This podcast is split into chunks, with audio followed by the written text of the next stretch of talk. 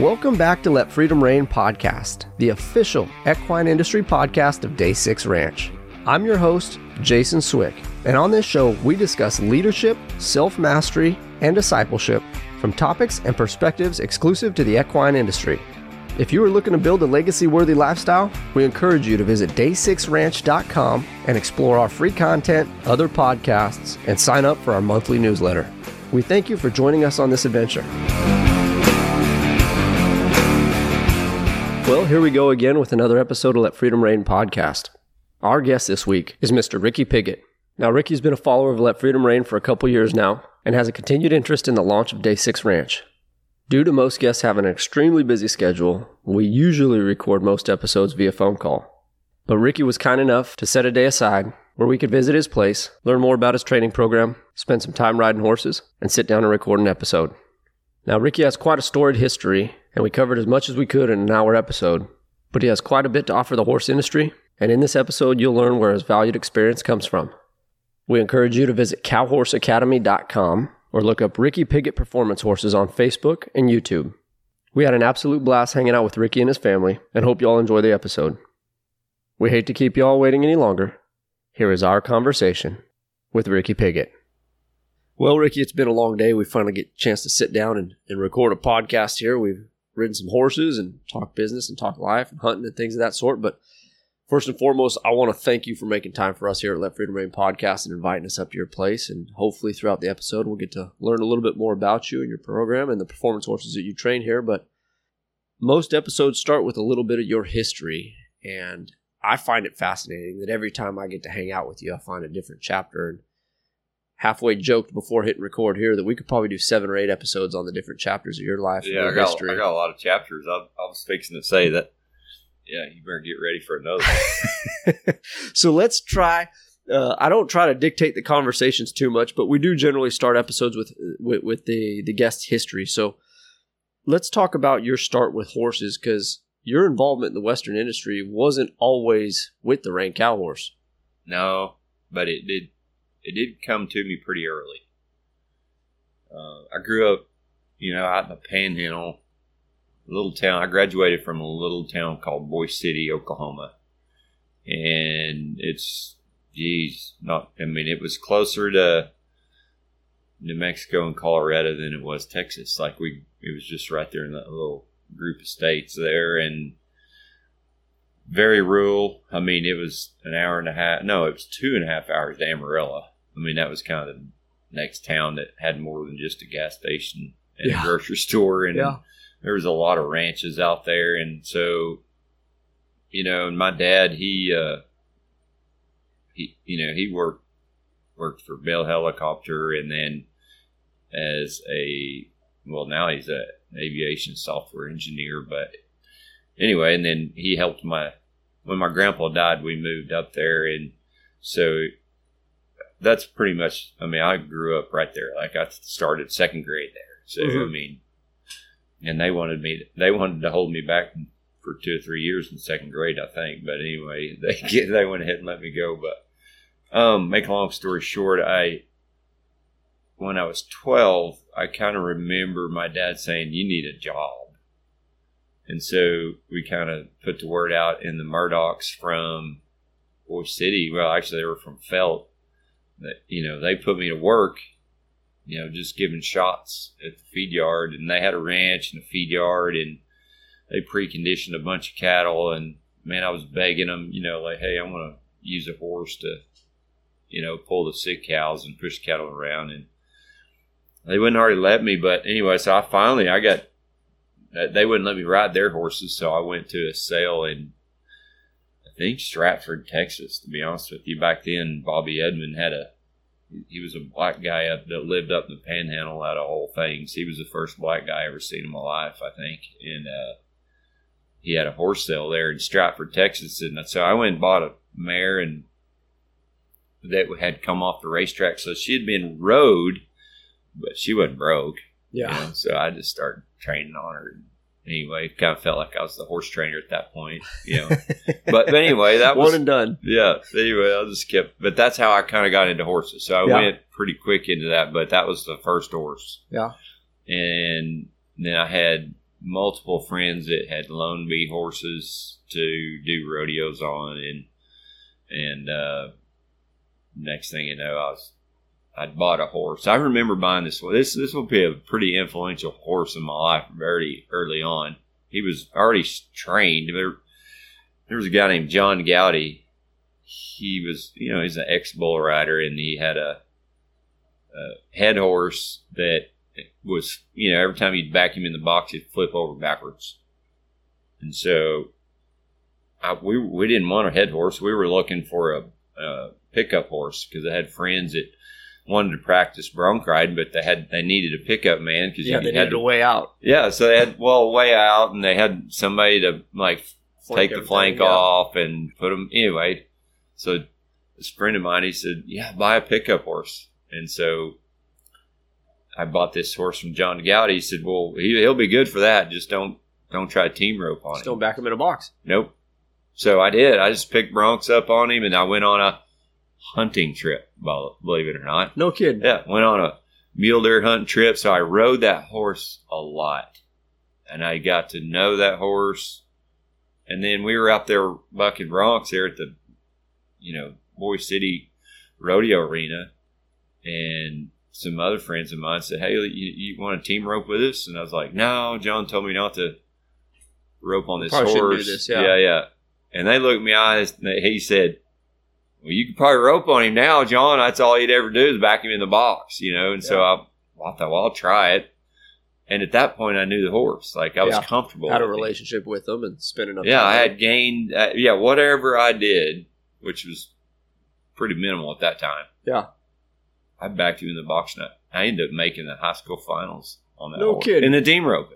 So at that point, I was like, I made an influence of that horse. Like, it really influenced that horse back to being what he was good at. And he just needed other things to do other than just backing in a box. There was so much pressure in that box. Yeah, yeah. And we called him, I don't know how you'd ever forget the name Cardiel, but that's what John named him that. And so that was the start. I said all that to say that. So at the time you have this horse and you have this experience, did you understand that horses were going to be a part of your life? Or did you have the feeling that horses were going to be a part of your life from there on out in training? I had no idea.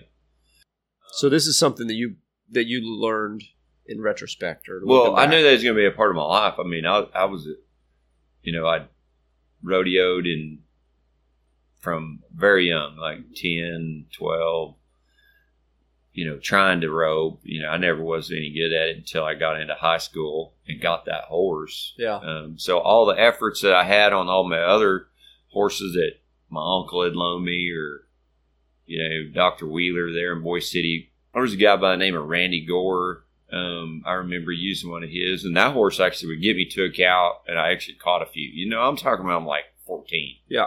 And so doing that, and then getting Cardiel and making that transition, I felt like I just felt like I was part of that horse's change.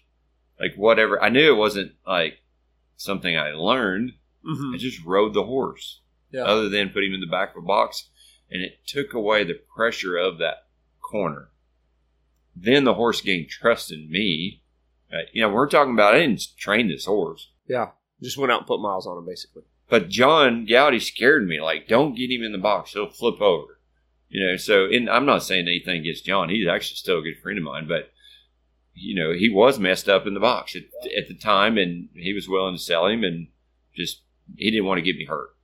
That was the main reason. Fair enough. Yeah, fair enough. And so, but I got the horse going. And I felt that change. And then that created a spark. Like, that's when I bought that filly. Like, I wanted to go and train one. Yep. So I challenged myself to train a horse, and that horse had already been rode because it'd come off a track, and so then I had to teach it to get off a bit instead of pull on a bit. And next thing you know, I'm riding that filly in the feed yard, working cows and pulling cattle out of the sick pen, and putting them in the sick pen and pushing the herds of cattle. Anyway, I felt the transition in that horse. And then by the time I get through my junior or senior year, I'm hooked. starting to roll a little bit. I want to be a horseman. That's cool. Who were some of your early influences in horsemanship? Did you have certain trainers or horsemen that you followed, or is it kind of an experiential thing where you're just out doing it and by the bug and always wanted to learn more? It's so rural and far. I mean, like, it's like the state line of New Mexico and Oklahoma, and there's a panhandle. I mean, there's literally people out there, their neighbor is 15 miles. I mean, it's such a vast, it'd be like living in Wyoming or something. Yeah. But anyway, in that corner. And so there's not a lot of, there was people, but they didn't look at me as a cowboy at that time. Like I was just kind of a local kid messing around on horses. Just a local kid, a little town with 2,000 people in it and a bunch of farms and some big ranches. And my friends, they lived on ranches, but I look back and I go, I never got him. Never. Yeah. Not one time. I never got invited to it, Brandon. Really? No. As a kid. Not one time. I finally did in Cimarron County. I finally got to go to a branded later on in life at a bigger ranch in Cimarron County. Yeah. But I'd kind of got known as a horseman at that point. So, yeah, it didn't come early, but I found it. It never really does, though, does it? But I found it early, the horsemanship part. Yeah, absolutely. And I know you spent a lot of time in rodeo. Do you want to share some of your other experiences? Because it wasn't always horseback. No, like I just wanted to be accepted. And so, I just wanted to be accepted as a cowboy. Like I wanted to wear the hat and be accepted. I was a cowboy. Had to mean something. And so I experimented with riding bulls, if you will. I remember there was a guy named Cecil Wilson. He was a local there, and he team roped. And I'd roped with Cecil some, and I remember I was riding just steers, and here I was a 6 foot tall, 13, 14-year-old kid. I couldn't ride nothing. I had no experience. So anyway, but I wanted to go. I wanted to go with my friends to the rodeo. So I'd go with them. I'd enter just so I could go. You know what I'm saying? Like I knew. Is that how the bull riding started then? Oh yeah. No kidding. Oh yeah.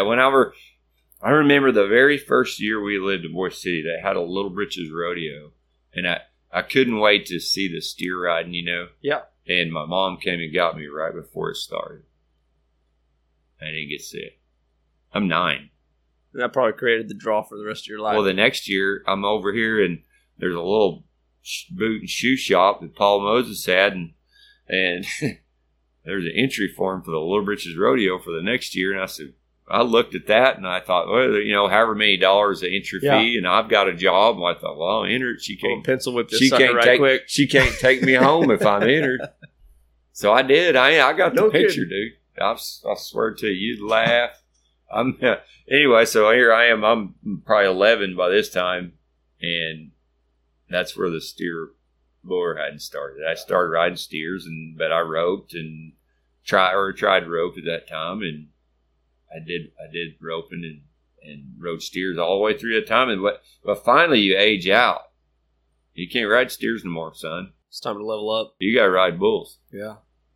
How'd that transition go? 14 to 18, buddy, you got to ride bulls. Yeah. True story. Yeah. So how did you make that jump, or how'd that jump go for you? Yeah, I remember I finally rode a steer for 8 seconds the year before I had to switch to bulls. I swear, man, that's a true story. I'll tell you the same story when I get to heaven. Say, congratulations, time to turn the page. We're going to the big leagues. I got the set of spurs I won right over there the window that I won on the steer riding, and that was the last rodeo I ever got to ride a steer. I had to ride a full-fledged bull when I'm 14. Very next go. So, anyway, that's the bull riding start. Yeah. And like I said, I just wanted to be accepted. Yeah. To wear the hat, because I knew I didn't rope good. I didn't come from a ranching family, but I loved it. Like I enjoyed what they do, and I just wanted to be accepted by them. Let's talk about some of your bull riding though, because you were riding bulls in some very influential years for PBR, and bull riding has changed so tremendously. Over the last 20 years. Let's talk about some of those early experiences. That's pretty interesting that you said that. But so I kept going. I never would make the whistle, but I learned how to get off. Like, I learned how to fall off. On your own terms. Pretty good. And I never dreamed of making the whistle. Yeah. Or, yeah, I shouldn't say that. I mean, yeah, I was trying, but I never got close. Like, I'm just... I weigh 148 pounds, and I'm 6'2". Yeah, the power-to-weight ratio is a little off there. What are the odds, you know, that this kid's going to ride one? Well, anyway, so... But I was hanging around with James and Jason and Griswold at the time, and we were really good friends growing up. And I remember going to, I think we were in Dumas, Texas. Yeah, we're in Dumas, Texas, and I draw the TCRA Bucking Bull of the Year. And back then, it was, you know, like now it's PBR. Back then, it was right after the movie 8 Seconds came out. So then every kid wanted to be a bull rider. So the bull riding was like... It was blowing up. I mean, you couldn't make enough bull ropes, you know. Yeah. And so it was big. So they couldn't bring just their practice bulls. They had to bring every bull they owned, the stock contractors, to fill these kids. Yeah. I mean, the best ones. Like, ones that go, like, Alan McCoy had bulls going to the PBR finals. They're in the Little Britches rodeo. They're in the high school rodeo. They're everything. No, I ain't kidding you one bit. And I think it's absolutely fascinating what buck and bull genetics has become and just how athletic the bulls are. I watched it from the time Bob Tomlin started talking about collecting semen out of Bodacious. Yeah. I mean, I've seen it all come from the very beginning, but... Anyway, that part of it, but I said all that to say this. I draw the TCRA Bucking Bull of the Year, and I ain't ever made the whistle on one yet. There ain't better time than now. Oh, I knew how to get off of him. Yeah. I mean, I knew that part. I'd been on 100 of them by then. Yeah. Well, there's a guy named by Eddie Miller, and I keep mentioning these names because there's going to be somebody that's going to know all these people. Yep. Like, by name, like personally, because it's a small community. Yes. And so, anyway, Eddie Miller, he was kind of known as the old bull rider, and that he coached us along, you know. He started even telling me, hey, you might want to consider not trying this anymore. And then we got to Dumas, and Eddie went with us, and I draw that bull, and he's like, he looks at me, and he says, you might want to draw out on this one. And he looked me in the eye, and he could tell right then I wasn't doing it. Yeah. He said, but if you're going to get on him, you better spur him with both feet, because he said, this bull's rank. And we all knew it. Like, we knew what he did. He was going to buck, and he was going to hit that latch right in the gate. So, of course, I'm already thinking, he's going to the left. 3 second I'm going strategy. To the right, and we'll get off safe, and I'll get to kill the next Call it a day. Yeah. When did the tide turn for you as far as the bull riding goes? Because eventually you got it all figured out pretty well. Well, that was the start. I didn't finish my story. Yeah. I rode that bull. No kidding. That's the first one I ever made a whistle on. No kidding. Yes, sir. Now, I will tell you this. I was trying to get off the whole time, but he kept jumping back underneath me. But, you know, you laugh, but that's a true story. Like, I'm scared to death. All right, I'm getting on this bull, and everybody's like, oh, Ricky, draw this bull with Bill Hicks. And I'm like, Ricky's going to die tonight. Yeah, he might get hooked in the back, and he's done. Anyway, like, it was, if whoever draw that bull, all them kids, they all knew him. And I won the bull riding. And that was, I mean, how do you win the bull riding first one you ever make the whistle on? Well, anyway, so I made the whistle, and I got, but there was two things that happened while that was going on. Now, yeah, my legs are flying everywhere. I'm trying to get off. He keeps jumping back underneath me. I'm making all the wrong moves, but they're the right moves. They're the right moves because he's carrying it. Yeah. Particular moment in time. But then you watch the video, and it looks like I'm spurring his eyeballs out. No I mean, kidding. My legs are just whacking him, you know. Like, I'm trying to get off, but my legs going back in him. It's interesting. But anyway, so, but two things happened. It everybody cheering you on. I still got the buckle I won. My confidence went out the roof. Now I crave it. I wasn't just going to be with my friends. It wasn't a social event anymore.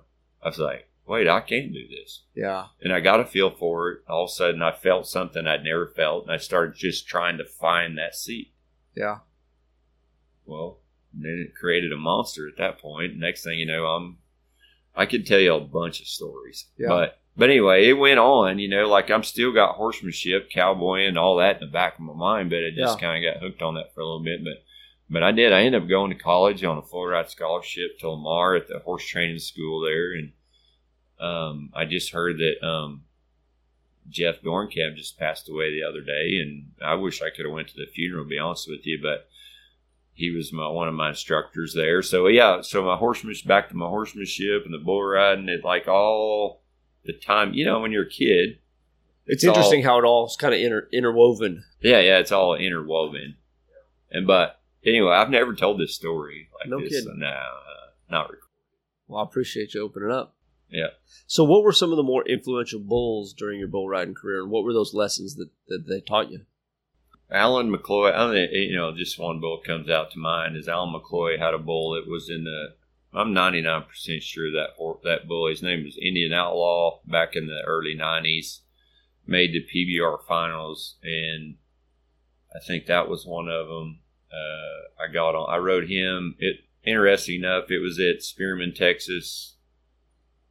I think it was at 8 o'clock. I for some reason, we all figured this out. It was he's branded 88.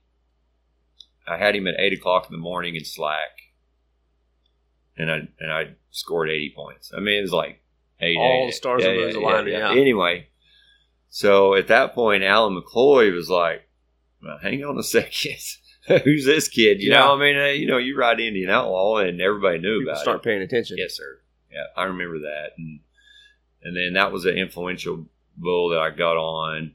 There were several of them. But I remember the guys I got to hang around, Lee Aiken. I remember it was between me and Lee, who won the region in college that year because I went to Lamar Community College first, and then I ended up going to Panhandle State. And if whoever won the last round was going to win the region, and Lee Aiken, he won it. I fell off. Anyway, I fell off that day for whatever reason. But Lee ended up going to NFR. He ended up making the PBR finals. And there was another kid named Dusty Miranda that rode real good. Yeah. He was from Hawaii. But anyway, yeah. So I've been around a lot of guys. I used to travel with a guy named Jim Bob Custer. It was Cody Custer's brother. Mm-hmm. Yeah, he was a good friend. I enjoyed Jim Bob, actually. We had a lot of fun together. But I remember getting my PRCA card.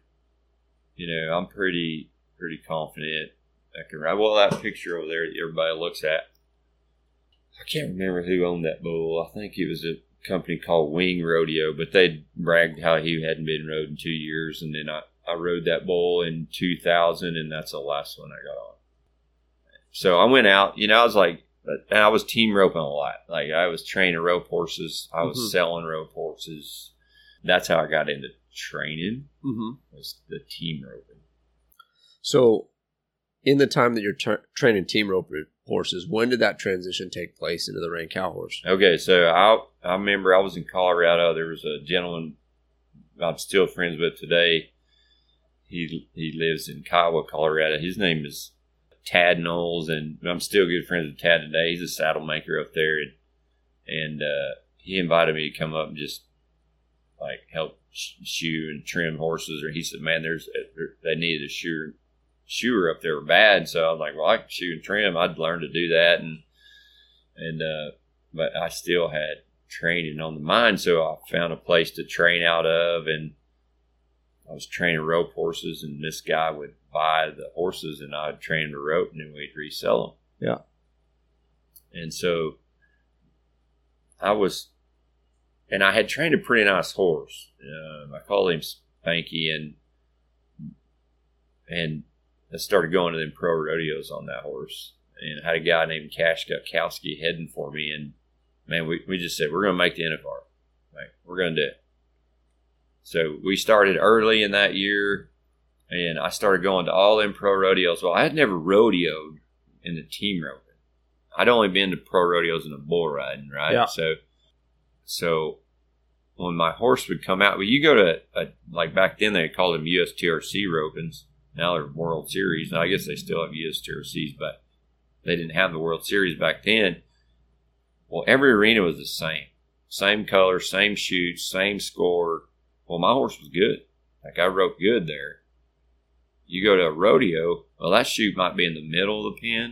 It might be Salinas. Might be on the left side. Pen. Yeah, you come out of the same shoot together, yeah. Whatever. Well, my horse, he didn't know where he's going. He wasn't broke enough to just go find the steer and turn with it. Like, he just, like, I roped good, but you're only roping as good as your horse. So my horse was green mm-hmm. in a sense, but in my mind, I thought he was good. Yeah. And I went to the AQHA World Show, and I just happened to be there the day they had the finals for the working cow horse. And I seen that, and I thought, if you can get your horse to do that, you can bring him over here in this roping deal, and it'd be good. So I thought, well, I'm gonna go learn how to do that, and then I'll come back and start roping again. Well, I ain't ever just never left. I ain't ever picked up a rope. I ain't figured it out yet. So here I am, 49, almost 49 years old, and I ain't even figured it out yet. But anyways, there's still lots to learn. Yeah. So let's talk about the evolution of Ricky Piggott Performance Horses. I mean, we're sitting at a beautiful place right now. We rode a little bit before recording, and let's talk about how that got started formally. Yeah, so it kind of goes back to that, like I always craved the cow horse, but there wasn't any cow horse trainers in Oklahoma and Texas. There might have been, but back then, not like it is now. There wasn't social media, so you didn't know who they were. And if I did find one, I remember getting turned down, so I started working for cutting horse trainers and just starting 2-year-olds or starting them in cutting horse programs. And then... But I always had my mind on the cow horse. Yeah. And I would go out to Nevada and watch the Snaffle Bit Futurity every year for about probably 6-7 years in a row. Like, I didn't miss it. Yeah. It was on my mind. Yeah, it was on my mind. And so even through working for all them cutting horse trainers, and still to this day, I haven't really tried to go show in the cutting a lot. I have, but I've won a little money here and there, but I had never just tried to made a run at it. Made a run as a cutting horse trainer, even though if I had a good horse, yeah, I think I could go show one, and I have. I've won some money in the cutting, but not enough to speak of. But because I've always had my heart on the cow horse, I'm always trying to get them turn around and go stop, and that it's a little bit different horse to train. Let's talk about some of the horses that are out here in the barn. So now, I kind of blend that in with how I got here, was I just kept trying to show at the futurity, like a bunch. And I remember when Kelsey and I first got married, I had a horse out of Rooster, or it was by Rooster and out of a Shining Spark mare that Daryl Harbor had. And I was entered in the futurity. The owner was going to send me, and he was getting a divorce about July of his 3-year-old year. And he said, I got to sell him. It's just a divorce court order. And we sold that horse. His name was Sunshine and Rooster, and he sold it to Todd Crawford's customer. Well, they still stand that horse in Amarillo, Texas today. No kidding. As a stud, but Todd ended up splitting second, third and fourth. Anyway, he ended up making the finals and he just nearly won it. Yeah. It was on TV, everything. That was the best thing ever happened to me, because I had him all the way up to his July year, and for that horse to go and be Todd's best horse that year, Todd didn't even know who Ricky Piggott was at that point. And that's a cool story in itself, but he didn't even know Ricky Piggott at that point, but I knew that I hadn't screwed that horse completely up. If Todd Crawford... Well, we poked fun, but how much did we talk about out in that pen today? Just get out of the horse's way and let him work. Yeah, I mean, if Todd can take that horse and in July, August, September, October, 4 months ago, make the finals, I'd probably pretty good affirmation that you got some. And I knew I just needed to figure out how to show one at that point. Yeah. And how to get them in the next 4 months.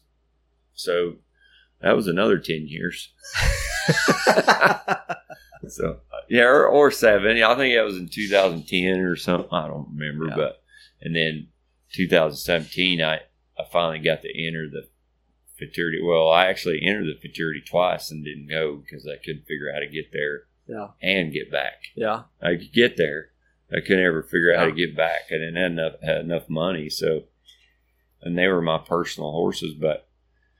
So then it just kept going. Like I guess kept trying to enter the futurity. And then whenever it moved to Fort Worth, I knew it was moving to Fort Worth. And so I said, well, I'm going. Yeah, you got to get close. I mean, hand, heck, or water, I was going to find me the horse to enter that futurity. So I ended up trading for a sorrel mare by the name of Lena's Bit of Blue. And at that point, I had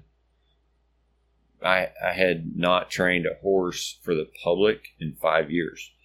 So that made me eligible for the non-pro division. And that's a whole other story where my mom had passed away and I'd went and invested into a ranch out there. So I'd been out on a ranch for it was like to the day almost. 5 years. Kidding. Yeah. So I was eligible for that non-pro card and I ended up making the non-pro finals.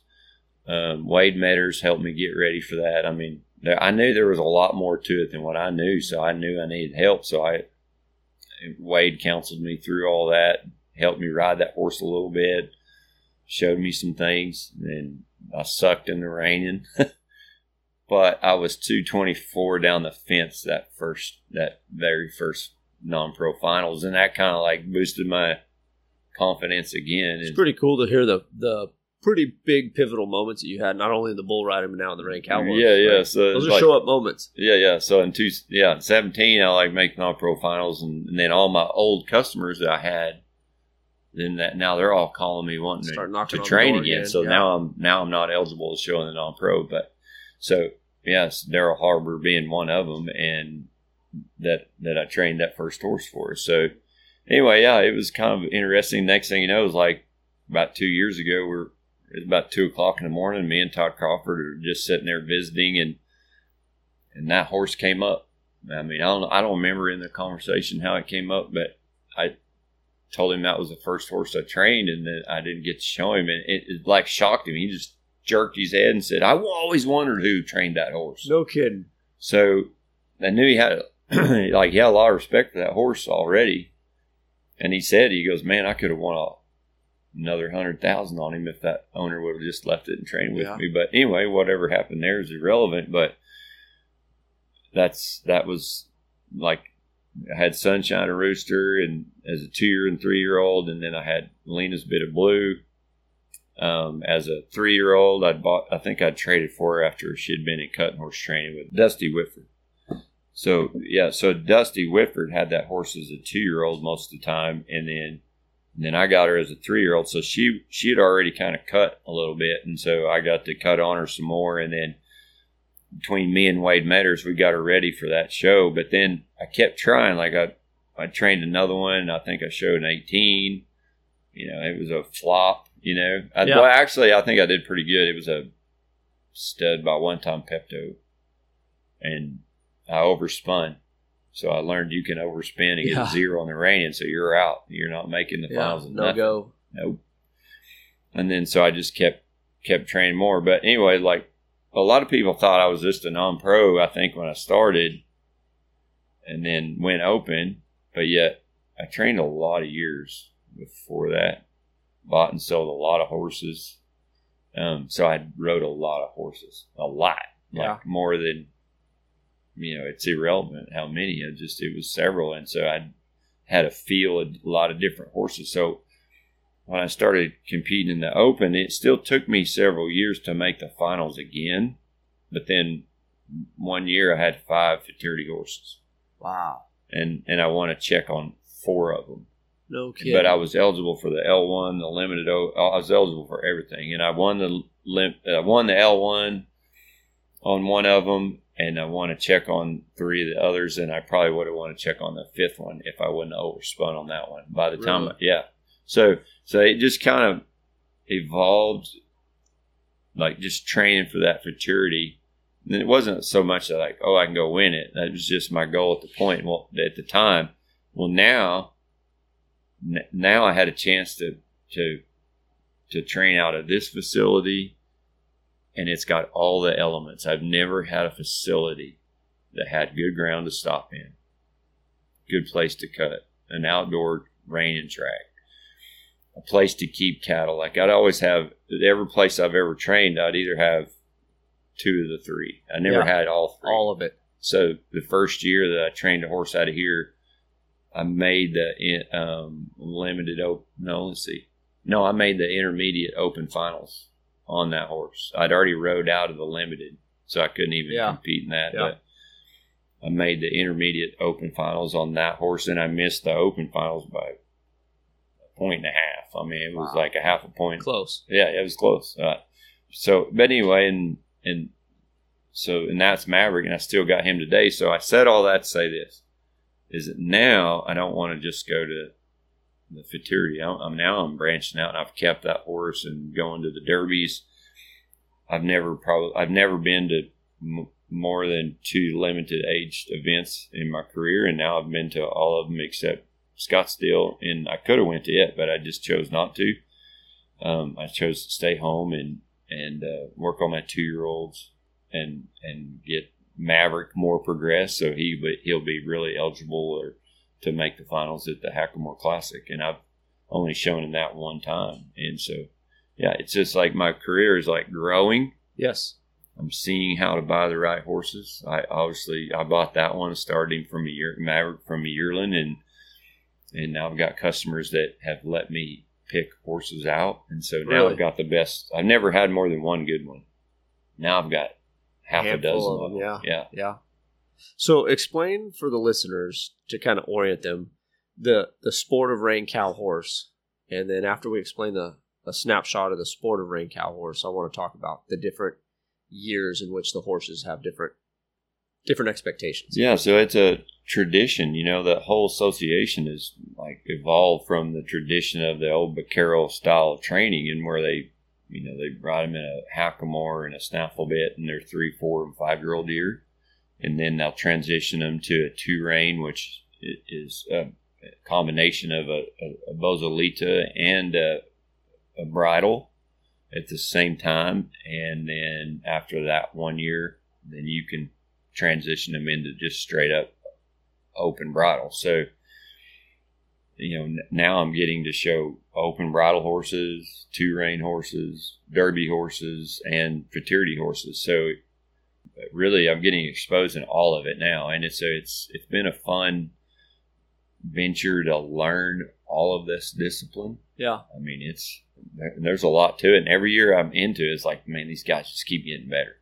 Yeah, like it's impressive. If I could do what I could do now back in 2000, I'd be one of the top trainers. Yeah. Instead, I'm an intermediate, just trying to scrape into that final. You know. Yeah. Lee D can be.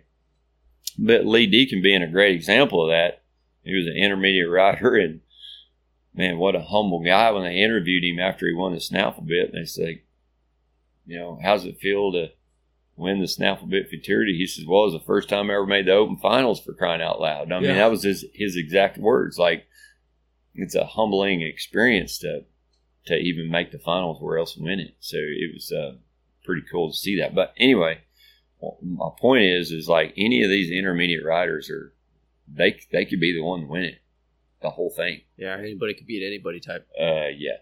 So, you know, I think there's 150 intermediate riders, and there's 30 open riders, I think, and they announce them every year. It goes back 3 years, like, so the money they've won in the last 3 years, that's your top 30. You know, who's won the most money in the last 3 years. And then explain the actual disciplines that you all perform in the arena. So there's, you know, cutting, the reining, and what we call the fence work or cow work. So the reining is obviously you have a pattern, and you do the maneuvers, the turnaround, the circles, the stops. And then the cutting, obviously, it's just like NCHA cutting. It's judged it's judged a little bit different, but I'm 90% the same. And then the fence work is where they turn one cow out, you box that cow, and then you go down, you make a minimal of two fence turns and a minimal of circling it both ways. And so that fence work, that humbles everybody because the cow dictates the run. So the better cow you have, the better run you have ability to have, or ability to make a good run. Well, the best horse every year, the best horse most of the time doesn't win. The cows can take you out in the prelims. It's that tight. Yeah. It's that tough. So you can't go in there saying, oh, yeah, I got a stinger. Yeah, I'm going to run through it. Yeah, you might get run over in the cut. Or you might draw just an old mean cow in the fence work and mark a 14 and, didn't have the best run or, that horse could possibly have and not even make because you're doing basically three different events. Yeah, there's so many competitors and so many levels. It's a composite. Yeah. You definitely got to show up to put a good foot forward. Yeah, that's why Lee Deacon won it. I mean, he's the one that happened to put it all together that Saturday night in October. That's awesome. What does the future hold for Ricky Piggott Performance Horses? Well, so my goal is the limited age event. That's what I enjoy the most. And so, I've got several horses this year. I've got a Rebel that wants to be real good. And as a 3-year-old, I got a Don't Stop Believing, which they're not.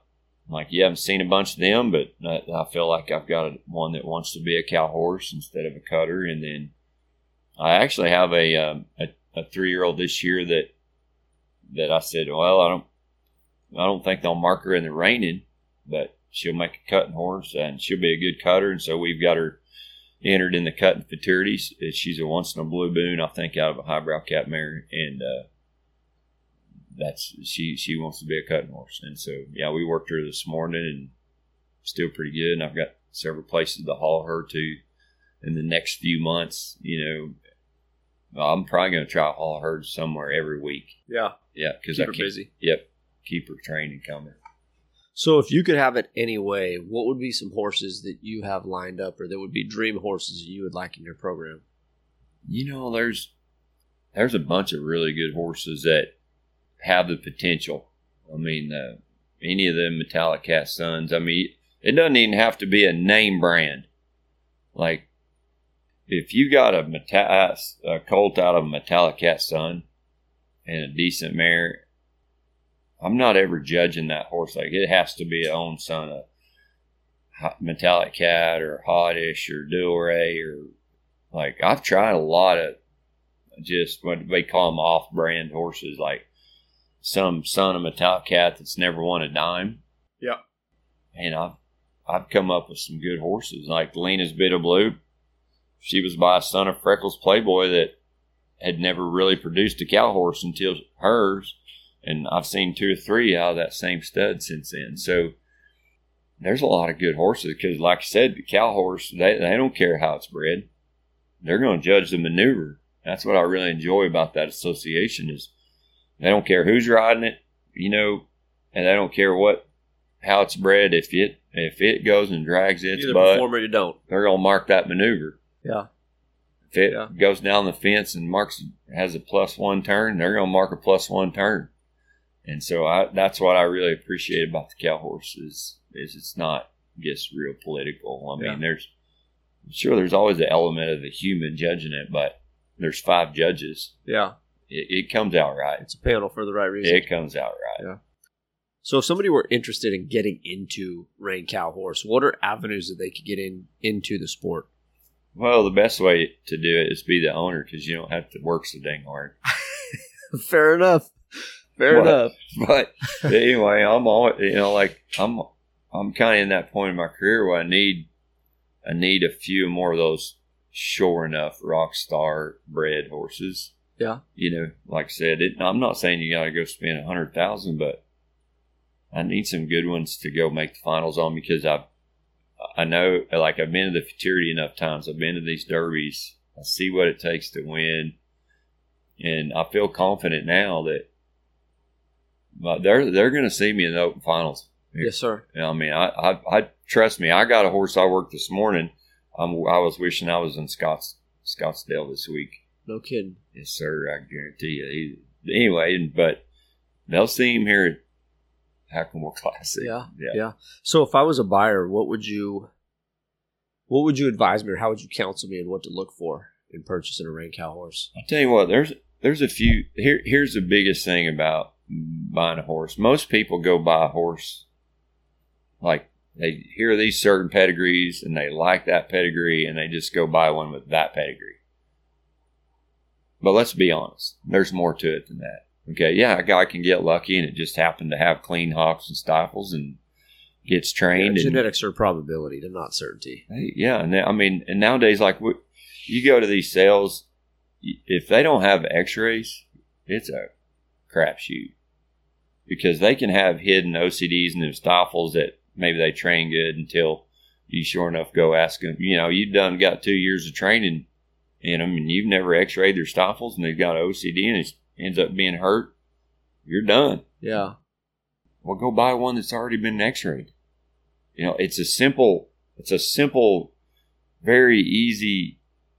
Like you just have to overcome the emotional part of buying that horse and say it's a business decision. Yeah, it's a math problem. Yes, go to the Western Bloodstock where they have options for the X-rays and the repository, and you go through there and you like a horse. Well, and they have to have X-rays to even be in the sale. Just call your vets up and say, "Here, look at this. Is it clean?" And if you got a clean-legged horse, he checks all the boxes. And these X-rays are clean, you got a prospect. We got some. Yeah. And a lot of people just go buy horses off of what they think. You better get some counsel because there's a lot that could be in a radiographic find that can keep you from actually having success with that particular horse. As a buyer of a Reined Cow horse, I think having that trainer involved, right, is a big part of it. Man, I would think so. I mean, if you're going to go and say, hire me to train your Reined Cow horse and just go buy on your own accord and then bring it to me. Throw it to the wind.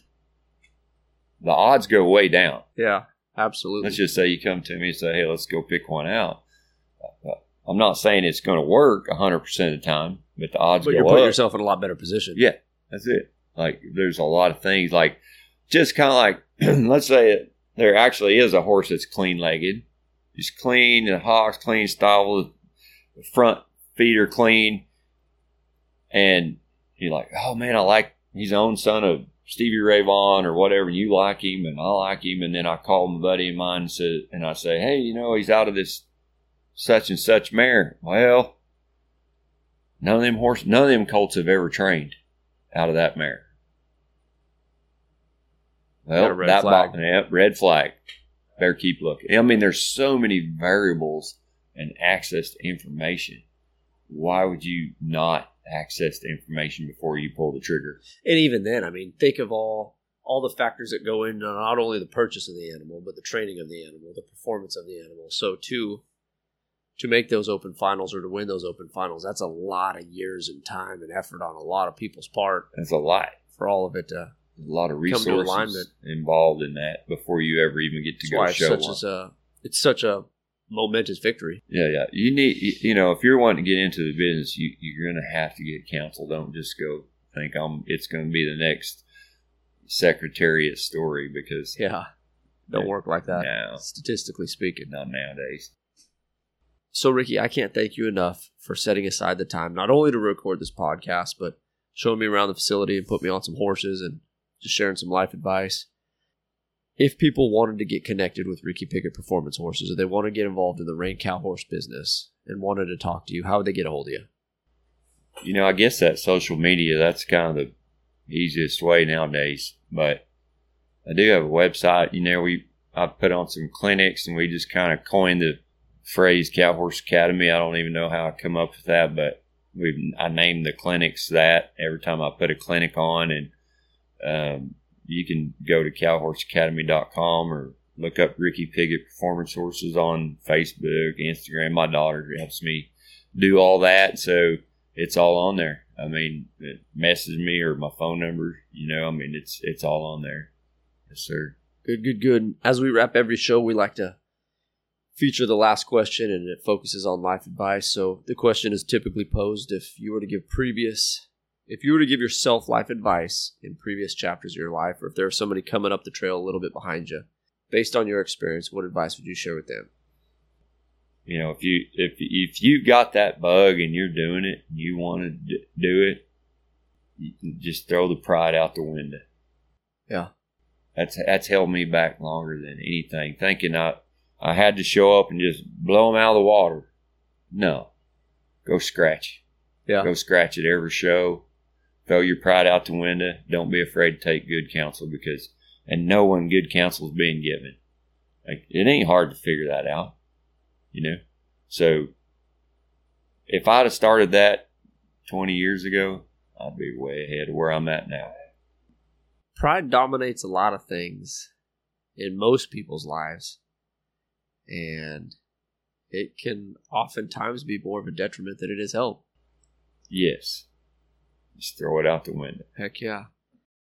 Well, Ricky, we sure appreciate everything, and like I said, I'm grateful for the opportunity to not only get to share some time with you, but to call you a friend. And hopefully this will be the first of many episodes, and we're excited to see what Ricky Piggott Performance Horses has for the future. Well, I appreciate you taking the time to even talk to somebody, because I'm not a bigwig, but I'm just out here kicking and pulling just like everybody else, and hoping one of these days that, you know, something good will come from it, and I'll be good influences. I just graduated my first daughter, so I feel that feels like an accomplishment right there. Yes, sir. So anyway, heck yeah. I'm making some ground. I'm not just gonna. Good stuff. If I die tomorrow, I'm not gonna be a total loser.